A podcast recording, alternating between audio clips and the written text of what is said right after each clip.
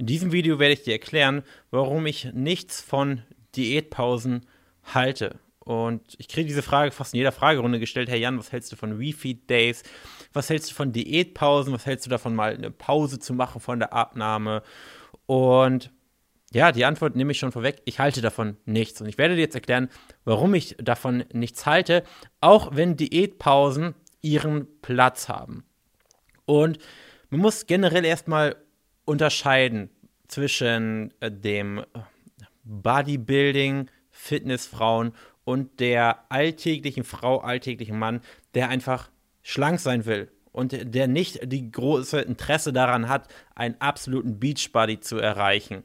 Und dort fängt eben das Problem an. Es gibt sehr, sehr viele Personen auf Social Media, auf, auf Instagram, auf YouTube, die eben gerade aus diesem Fitnesssektor kommen, egal ob Frau oder Mann. Und äh, die predigen dann hier und da ihre Philosophien, ihre, ihre Überzeugungen, die auch schlussendlich nicht unbedingt verkehrt sind. Aber die werden dann von, von normalen Personen aufgenommen und so verbreiten sich eben solche, ja, solche Überzeugungen, hey, Diätpausen sind super, man sollte auf jeden Fall Diätpausen machen, sonst kommt es zu Problemen bei der Abnahme und so weiter. Und Diätpausen, wie gesagt, sind nicht, nichts verkehrt, aber sie haben eigentlich in einer wirklich nachhaltigen Abnahme nicht großartig etwas zu suchen.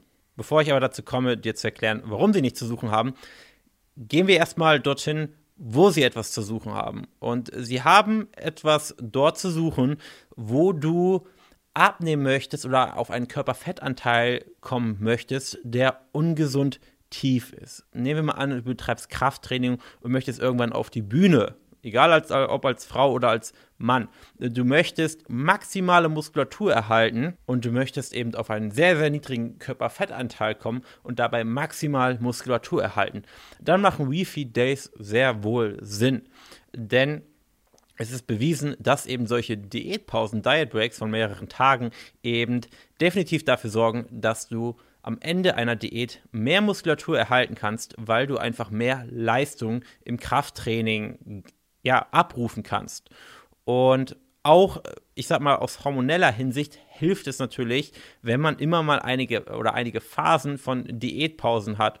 Und deswegen, ja, machen oder bauen kluge Wettkampfathleten auch oder planen kluge Wettkampfathleten eine Diät auch immer länger und lassen sich ja Zeit mit mehr Diätpausen, anstatt da radikal in wenigen Wochen sehr viel Körperfett zu verlieren, weil dann wäre das Risiko von Muskelverlust eben auch sehr, sehr, sehr hoch.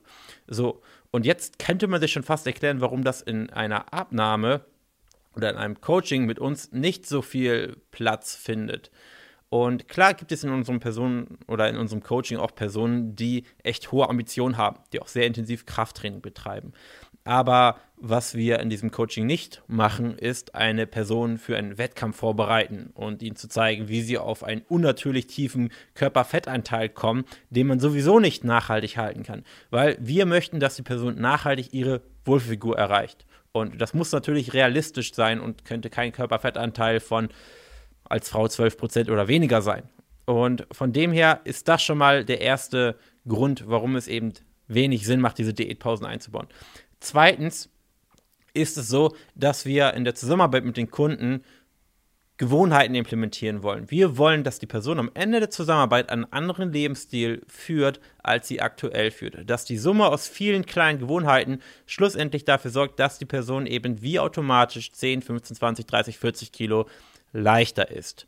Und wenn man nun an das Ganze rangeht, wie ja, an eine Wettkampfdiät und dann plant, okay, in Woche 4, 5 isst du 2700 Kalorien und dann schraubst du 50 Kalorien runter und dann machst du in Woche 6 bis Woche 7 Erhaltungskalorien und schraubst die Kalorien hoch und ähm, änderst die, die, die Makroaufteilung, Carblastiger, was auch immer. Wenn man das so plant, hat es nichts mehr mit einer nachhaltigen Abnahme zu tun. Man kann das natürlich alles machen und vielleicht nimmt man dadurch ähm, nicht, nicht besser ab, aber vielleicht erhält man dadurch, wenn die Person Krafttraining macht, etwas besser Muskulatur.